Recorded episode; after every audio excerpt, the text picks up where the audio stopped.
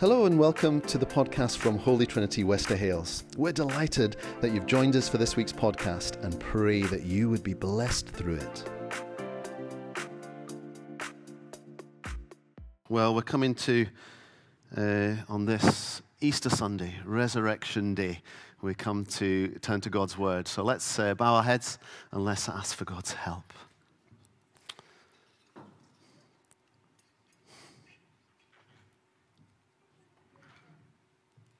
Lord, we want to meet with you. And we thank you that there's so many ways we can do that this morning.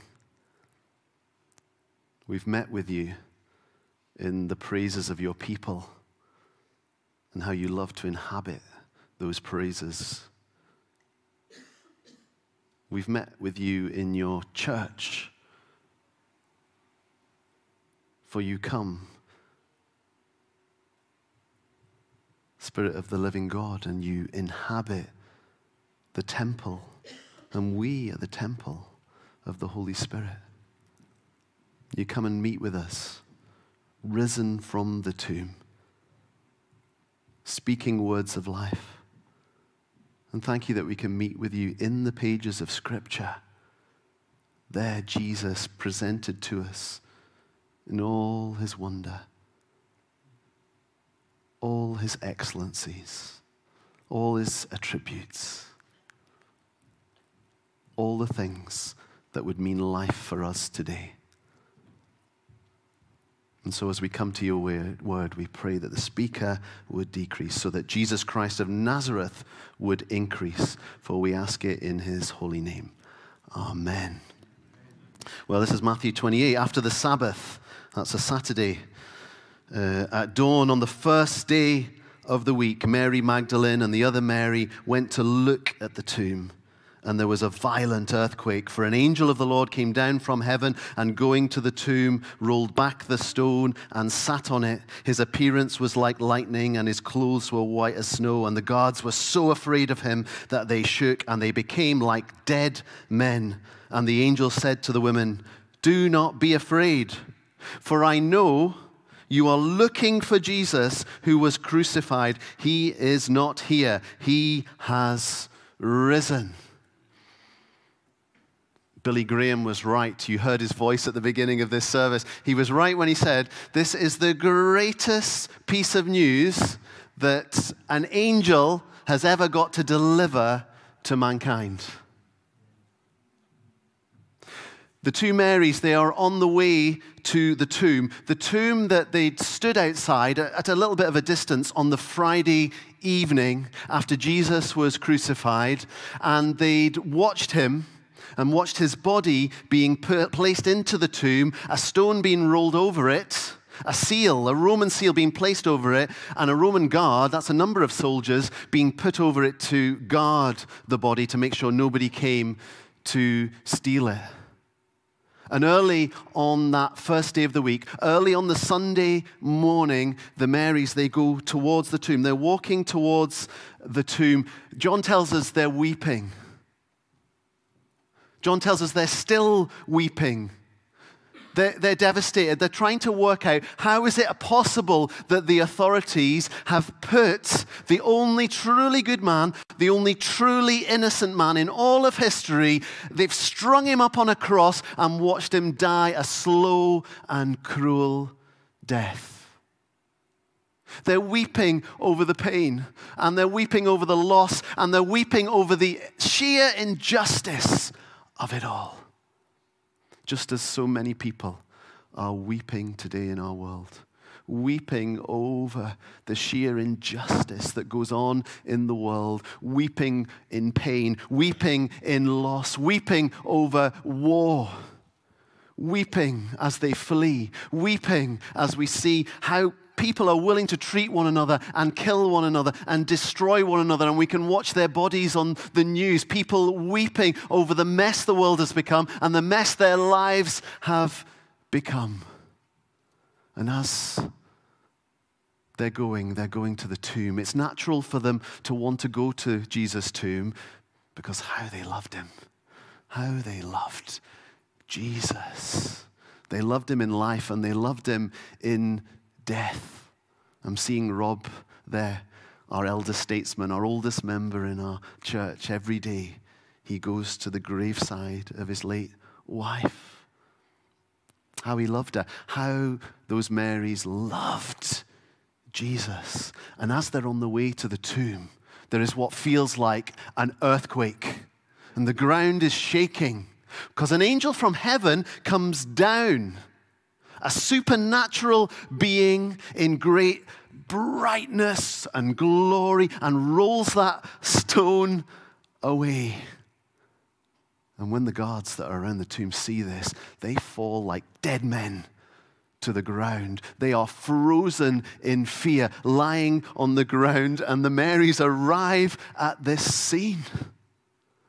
And they must be wondering, what is going on here? The stone is rolled away. The guards are lying like dead men. And suddenly, they see this angel, and this angel gets to deliver to them this news that all the angels in heaven are queuing up to deliver. They want this gig. This is the gig that all angels want more than any other. They're the one, they've got their hands up. They're like, pick me. I'll go, Lord. Choose me. Let me deliver the message. We're called angels. That's what we mean. We're messengers. This is it. I'll go. This angel gets chosen. You go and tell the message. And they come with this glorious, glorious message that we read. You are looking. Do not be afraid you're looking for Jesus who was crucified. He is not here. He has risen just as he said. Of course, Jesus had told them ahead of time this was the way it must be. Luke 24 7 tells us that when they were in Galilee, Jesus had told them the Son of Man must be handed over into the, he must fall into the hands of sinners be crucified, and on the third day rise again from the dead. Jesus had told some of the women, devastated over the loss of Lazarus, their friend, their brother, he'd said to them, I am the resurrection and the life. But it's one thing to hear that, it's another thing to believe it. It's one thing to believe it, it's another thing to see it with your own eyes. And the Marys, they suddenly see there's an empty tomb. Jesus is not there. He has risen from the dead. And suddenly, these tears of sadness, they turn to tears for fears because we read this Come and see the place where he lay, then go quickly and tell his disciples, He has risen from the dead and is going ahead of you into Galilee. There you will see him. Now I have told you. So the women hurried away from the tomb, afraid, terrified, yet filled with joy, and ran to tell his disciples. Suddenly Jesus met them. Greetings, he said. They came to him, they clasped his feet, they worshipped him. Then Jesus said to them, Do not be afraid. Go and tell my brothers to go to Galilee. There they will see me. So suddenly, these, they've been pouring tears, they've been weeping over loss and pain. Suddenly, those tears turn to tears for fears. They're, in, they're terrified, the Bible tells us. No wonder. But then those tears of fear turn to tears of joy. And I want to tell you that is how Jesus can meet with you today. That's actually how Jesus met with me. Because I remember in my teenage years, we begin starting just being so horrified over the world. Why is it the way it is? Why do, why do bad things happen to seemingly good people? Why is there so much injustice in the world? Why is it such a mess? What is the point of life? And we could get to the point of despair. I got to the point of despair. And then I started to get some dreams because the Holy Spirit started to do something in me. He started to convict me of my sin. Up to that point, I thought I was good friends with God. me and God were mates. But the Holy Spirit had to start doing a work in my heart. I started to get dreams of Jesus returning. and I was terrified. And the reason I was terrified of these dreams was the moment I just caught a glimpse of him in my dream, I knew I'm not ready. I'm not ready to meet him. I wasn't right with, with God. And a great fear grew up within my heart. And then I began to hear the good news. The good news of the risen Jesus who comes to us and he offers his life for us, who offers his life as a payment for our sin, who offers us newness of life, who will turn those tears of sadness and those tears of fears into tears of joy. And praise God, the age of 16, I met with Jesus underneath a mosquito net in the middle of East Africa. Jesus, if you're weeping today, Jesus can meet with you. The Holy Spirit is working in your heart. He begins to work in your heart. He starts to tell you something's not right. Maybe you were going on in life and everything was fine. You start to come to church and now you're bothered about things. The Holy Spirit's working in you and He's calling you to Himself and He wants to turn those tears of sadness. He wants to take all your fears and he wants to turn them into tears of joy that you might meet with the risen Jesus. The angel said, He's not here, he has risen, just as he said, just as he promised. Come and see the place where he lay. Come and see, ladies. Come and investigate for yourself. Come and have a good look in the tomb. Some people have taken that invitation literally. And they've decided to investigate for themselves. Did Jesus rise from the dead? The evangelist J. John, he, he speaks a little bit about this. He speaks uh, about how, down through the centuries, people have investigated the, the, the resurrection of Jesus from the dead. In the, in the 18th century, there was a man called Gilbert West and he hated the fact that all his friends were becoming Christians. He was really disturbed by this, so he took it upon himself as a, writer that uh, he would begin to write a book against the resurrection, proving beyond a shadow of a doubt that Jesus didn't rise from the dead. Because actually, if you could prove that, if you could prove that Jesus didn't rise from the dead, then Christianity is the biggest hoax in all of history. It's not true if Jesus didn't rise from the dead. And we can all go home right now. I'm wasting my time right now if Jesus didn't rise from the dead. So he started writing the book. Halfway through it, he meets with Jesus. He becomes a Christian and he writes a very different book that you'll see up on the screen just now. He wrote a book that influenced so many people about the evidence for why Jesus rose from the dead. In the 19th century, there was um, a very famous atheist called Robert Ingersoll. Um, he used to tour America and uh, he would sell out venues speaking against religion and particularly against Christianity. And despite the success of his tour around uh, America, he was courted by uh, he, he was courted by politicians. Leaders loved him, had audiences with him, but he was really disturbed why Christianity continued to grow. For him, it didn't make any sense, and so he called a group of friends together. One of those friends was a man called Lew Wallace. Uh, Lew Wallace, he asked him to, uh, in a sort of multi stringed attack on Christianity, he said, you, We're going to give you the job of writing a book to disprove the resurrection of Jesus from the dead. So Lew Wallace gladly accepted the challenge. He began to gather the evidence, he began to write this book. By chapter four, he met with Jesus, became a Christian. The book that he wrote is called Ben Hur.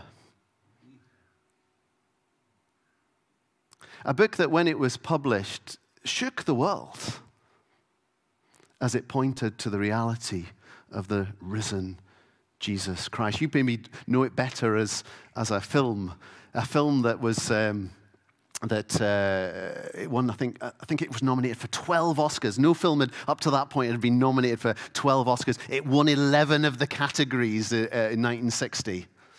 The only category it didn't win was to a film called uh, Room at the Top, which I think is God's sense of humor in that, that there's, there's, there's always room for improvement if you want, if you want to write a film uh, about Jesus' resurrection.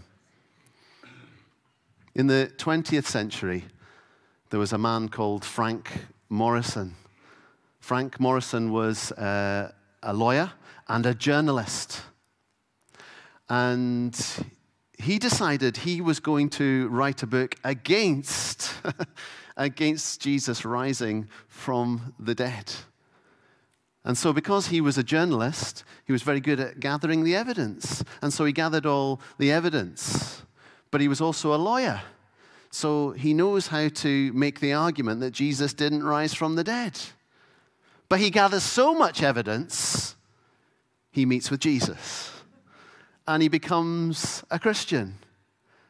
And he has to write the book the other way around. And he wrote a very famous book, Frank Morison, Who Moved the Stone? And the evangelist J. John, he he points out, he said, So if you're really, really keen and in a hurry to meet with Jesus and to become a Christian, try writing a book against the resurrection of Jesus from the dead. But if you're in more of a hurry and you want to meet with Jesus even quicker, then hear the word of the Lord. Hear the testimony of the scripture. Who moved the stone? An angel came down from heaven in brightness and glory, a supernatural being, and rolled that stone away. He invited the women to come and look in the tomb. They looked in the tomb. There they saw it was empty except for some folded grave clothes, which is weird. It's probably worth pointing out to those who claim that the disciples stole the body. That if you've ever known any thieves break in to steal stuff, they have never in the history of the world folded your clothes for you. thieves don't do that. And so they find these clothes all folded there. He's not there. He has risen from the dead. You see, the Apostle Paul he got it spot on. 1 Corinthians 15. He says this if, if Jesus hasn't been raised from the dead, he says, if Christ has not been raised, our preaching is useless. That's his words. My preaching is useless. Steady. If Christ has not been raised from the dead, your faith is futile. If Christ has not been raised from the dead, you are still in your sins. If Christ is not raised from the dead, everyone whom you've ever loved and lost and said they were a Christian is lost for all eternity. But Jesus is risen. Jesus has been risen. And because Jesus is risen, death does not have the final word. Because Jesus is risen, the grave can be beating, beaten. Because Jesus is risen, there is hope for the world. Because Jesus is risen, the sacrifice of Jesus on the cross has been accepted and you can know the forgiveness of sins today. Because Christ is risen, you need to believe this. It's your only hope. There's a Christian uh, historian and uh, Jaroslav Pelikan, and this is what he said about the resurrection of the dead. If Christ is risen, nothing else matters. And if Christ is not risen, nothing else matters. Just think about that for a moment. I think it's a brilliant, brilliant quote. if Christ is risen, then everything he said about himself is true. It's authenticated. If he's not risen, because he claimed he would be put to death and he would die on the third day, if he didn't do that, then we don't need to believe anything else Jesus said. But if he is risen, everything he said about you, everything he said about me, everything he said about humankind, everything he said he was going to do when he went to the cross and needed to do for the sins of the world, everything he said about the future and eternal life, it's all true. Because Christ is risen from the dead. Listen to what we read there at the end. The women hurried away from the tomb. They were afraid, terrified, yet filled with joy. They ran to tell the disciples, and suddenly Jesus meets them. Greetings, he said, and they came to him and they clasped his feet and they worshipped him. And then Jesus said, Do not be afraid. Go and tell my brothers to go to Galilee. There they will see me. Lo, Jesus meets us, risen from the tomb.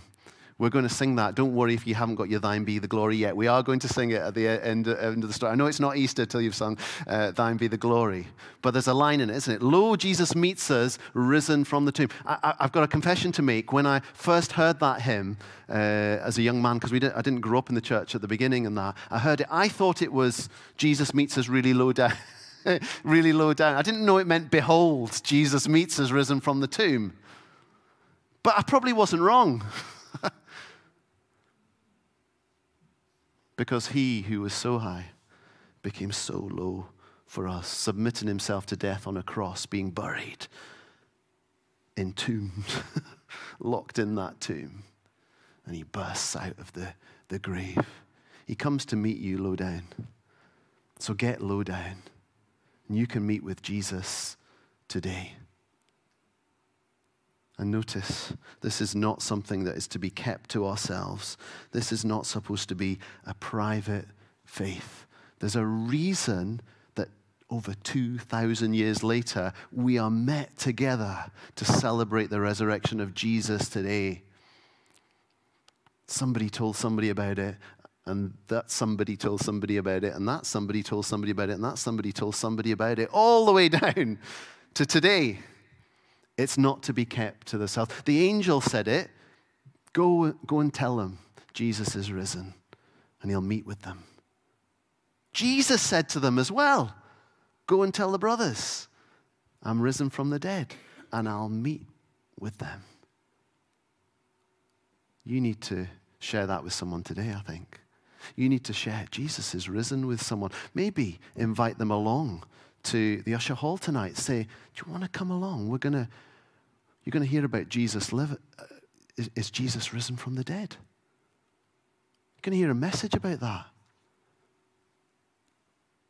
Don't keep it to yourself.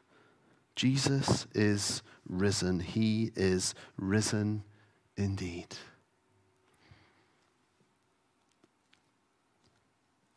And maybe somebody here, maybe somebody here, you, it's, it's not about taking someone to hear the message tonight, but this morning, you need, to, you need to come to Jesus. I mean, why wouldn't you come to Jesus today? I mean, nothing could be more rational, nothing could be more sensible. Jesus is alive, everything he said was true, and he comes to you and he says, If you believe in me, you will not perish. You will not have to pay the price for all the wrong things that you've done in your life because I'll take it upon myself upon the cross. If you believe in me and trust in me, I'll send you the Holy Spirit.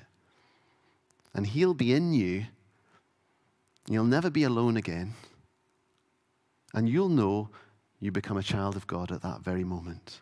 And the Spirit will testify with your spirit because you have a spirit. You're not just flesh and blood. And the Spirit will testify with your spirit that you really are a child of God. And the Spirit who comes to live within us, the Bible tells us, is the Spirit of Jesus. And then you'll come really alive. In fact, you're dead till you meet with Jesus, but you don't even know it because you're dead. And if you've not come to know Jesus yet, you need to come to him that you may be made alive. And even death is not going to stop you in the future. Because he died and he rose again. When you die, you're going to rise again. Because he lives, you also will live. And the offer is to you Will you believe in me? Will you trust in me? Will you invite me in? Everything I've ever said, it's all come true. The evidence is there. I really did rise from the dead. It wasn't a trick, it wasn't to pull the wool over your eyes. It was so that you would know you're not alone in this world. You can come to Jesus today. Why wouldn't you do that? Why would you wait? It's the best thing you could ever do. Let's just come before God in prayer.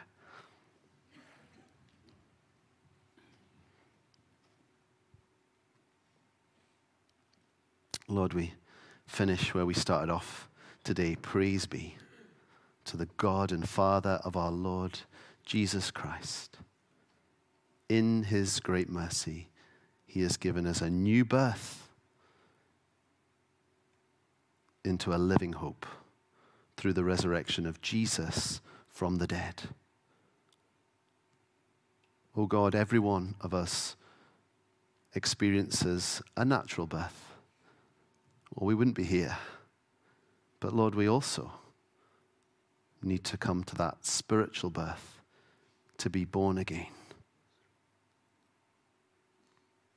And we thank you, Lord, that that doesn't come through our efforts but through faith in Jesus Christ. And we thank you, Lord, that there are moments in our lives where you call to us and you say, Will you come and put your trust in me? Will you believe in me that you might have eternal life? And you come and you become our Lord and our Savior, the one who is risen and he is Lord.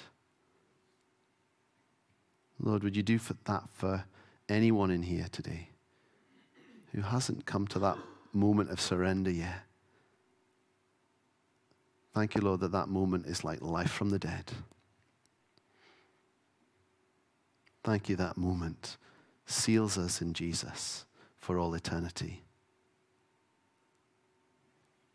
Thank you, risen Lord Jesus, that you meet us today. Lo, Jesus meets us, risen from the tomb, lovingly he greets us, scatters fear and gloom.